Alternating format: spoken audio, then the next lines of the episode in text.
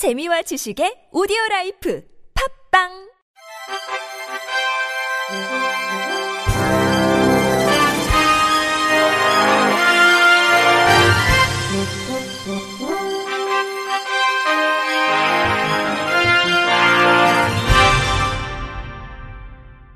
청취자 여러분 안녕하십니까? 4월 24일 월요일 KBS 뉴스입니다.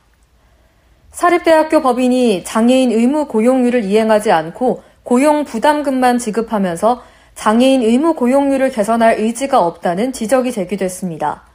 국회 환경노동위원회 소속 더불어민주당 이수진 의원이 고용노동부와 한국장애인 고용공단으로부터 제출받은 자료에 따르면 2021년 사립대학교 148개 법인 중 장애인 고용 의무를 이행한 법인 수는 40개로 27%에 그쳤고 최근 5년간 평균 장애인 의무 고용률은 1.92%로 법정 의무 고용률인 3.1%에 한참 미치지 못했습니다. 최근 5년간 사립대학교 법인이 낸 장애인 고용 부담금은 2017년 270억 원에서 2021년 362억 원으로 90억 원 가량 증가했고 장애인 의무 고용률은 2017년 1.8%에서 2021년 2.1%로 0.3%포인트 증가에 그쳤습니다. 또 최근 5년간 사립대학교 부담금 상위 10개 대학의 장애인 평균 고용률은 1.26%로 전체 평균보다 0.6%더 낮았고 상위 10개 대학이 부담하는 장애인 고용 부담금은 전체 부담금의 54%로 2017년도부터 꾸준히 증가하고 있습니다. 이수진 의원은 장애인 고용 부담금의 절반 이상을 상위 10개 대학이 부담했음에도 불구하고 전체 대학의 평균 고용률보다 상위 10개 대학의 고용률이 낮은 것은 장애인 고용 부담금만 내고 의무를 이행할 의지가 없거나 고용 부담금으로 책임을 다했다고 생각하는 것이라며 정부는 사립대학교 장애인 의무 고용률이 높아질 수 있도록 적절한 대책을 마련해야 한다고 강조했습니다. 국립암센터는 시각장애인과 다문화 가정을 위해 제작된 암 정보 안내 책자 암을 알아야 암을 이깁니다를 배포한다고 밝혔습니다.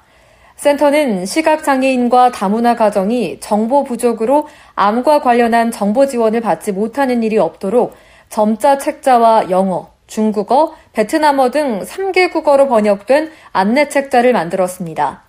책자에는 암 예방 수칙과 국가 암 검진 사업, 중증 질환 산정 특례 등록, 암 환자 의료비 지원 사업 등 암과 관련한 정부 지원 내용이 상세히 나와 있습니다.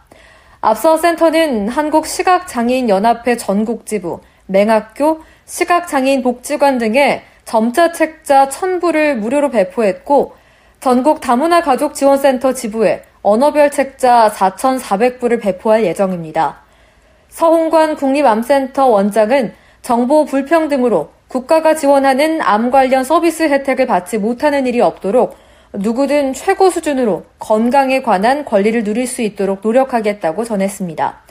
한편 책자는 국가암정보센터 누리집에서 무료로 내려받을 수 있으며 암정보 상담 전화 1577-8899로 문의하면 우편으로도 받아볼 수 있습니다.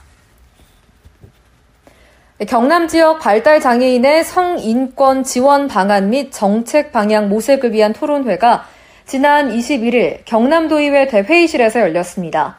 이번 토론회는 경남도 및 시군 관계자, 관련 기관 종사자, 발달 장애인 부모 등이 참여해 발달 장애인 성인권 증진을 위한 지원 체계 마련의 중요성과 지역사회 관심 및 인식 제고 필요성 등 다양한 의견이 제시됐습니다. 토론자로 나선 경남도의회 전현숙 의원은 발달장애인 권리 보장 및 지원에 관한 법률에 명시된 성인권 교육 대상자는 발달장애인과 그 보호자로 한정돼 있을 뿐 아니라 교육과정 개발 및 전문 인력 양성 등 성인권 교육에 관한 구체적인 사항을 포함하고 있지 않다며 발달장애인법의 한계점을 보완하고 지역 실정에 적합한 사항을 구체적으로 명시해 제도의 구체성을 높이는 방안으로서 경남도 발달장애인 지원 조례 개정이 필요하다고 강조했습니다.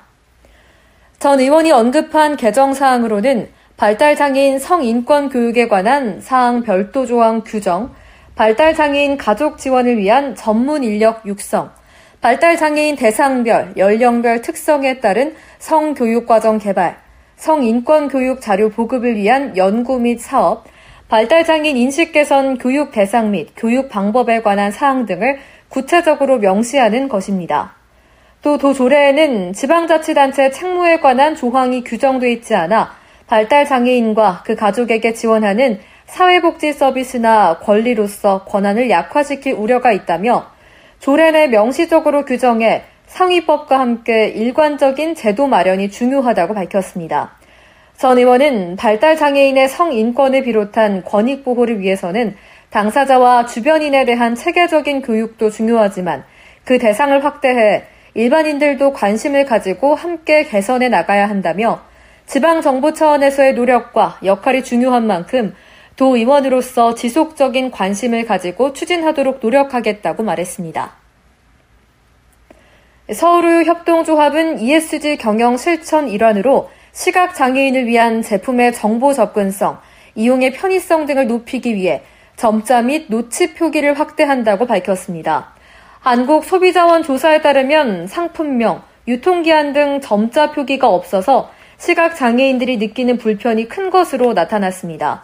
서울우유는 기존 나 100% 우유 3리터 제품에만 적용했던 점자 표기를 나 100% 우유 2.3리터와 아침에 주스 대용량 제품에 확대할 방침입니다. 또 뼈에 쏙쏙 고칼슘 우유 930ml에는 카톤팩 특성을 감안해 지붕형 종이팩 상단 일부의 한 곳을 반원형으로 도려낸 노치 표기 도입을 계획 중입니다.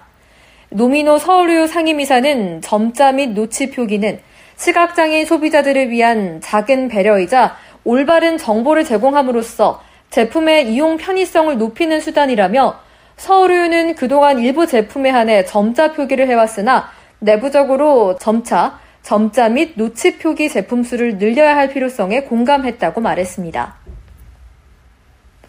신한은행은 시각장애인을 위한 마음 맞춤 응대 키트를 제작해 영업점에 배치한다고 밝혔습니다.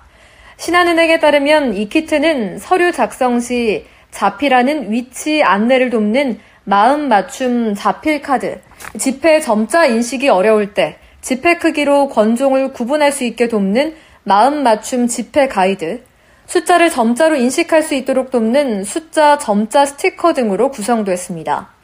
신한은행은 이번 키트를 한국장애인 소비자연합, 한국시각장애인 도서관 협의회사나 각 회원기관과 시각장애인 회원, 시각장애인 복지관, 맹학교 등에도 제공할 예정입니다. 앞서 신한은행은 전용 태블릿을 통해 대화 내용을 실시간 자막으로 보여줘 청각 장애인의 금융 업무 상담을 돕는 글로 보는 상담 서비스를 서울과 인천 지역의 시구청 영업점에 도입해 운영 중입니다. 또 전국에 배치된 스마트 키오스크에서는 수어 상담 서비스를 선보이는 등 장애인을 위한 업무 개선을 추진하고 있습니다. 끝으로 날씨입니다. 내일은 전국 하늘이 흐린 가운데 전국 대부분 지역에 비가 내리겠습니다. 내일 새벽 전남과 제주도를 시작으로 비가 오기 시작해 오전에는 남부지방, 오후에 강원 남부와 충청권까지 확대되겠습니다. 밤에는 대부분 그치겠지만 경상권은 모레 새벽까지 비가 이어지는 곳이 있겠는데요. 예상되는 강수량은 제주도에 10에서 30mm, 전남과 경남권에는 5에서 10mm, 충청, 전북, 경북권은 5mm 미만을 보이겠습니다. 수도권과 강원을 중심으로는 0.1mm 미만의 빗방울이 떨어져 비의 양이 많지는 않겠습니다. 내일 아침 최저 기온은 서울과 광주, 대구가 10도, 부산 12도로 출발하겠는데요. 낮 기온은 서울이 15도, 강원과 전주, 부산이 14도, 대구와 광주 13도로 평년을 밑돌겠습니다. 미세먼지 농도는 전국 하늘 보통과 좋음 수준을 보이겠습니다. 건조특보가 발효된 수도권과 일부 강원 내륙, 충청권, 전북 내륙, 경남 중부 내륙에는 대기가 매우 건조하겠고 그 밖의 지역에도 대기가 건조하겠습니다. 불씨 관리를 잘 해주셔야겠습니다. 이상으로 4월 24일 월요일 KBRC 뉴스를 마칩니다. 지금까지 제작의 류창동, 진행의 최정인이었습니다. 고맙습니다. KBRC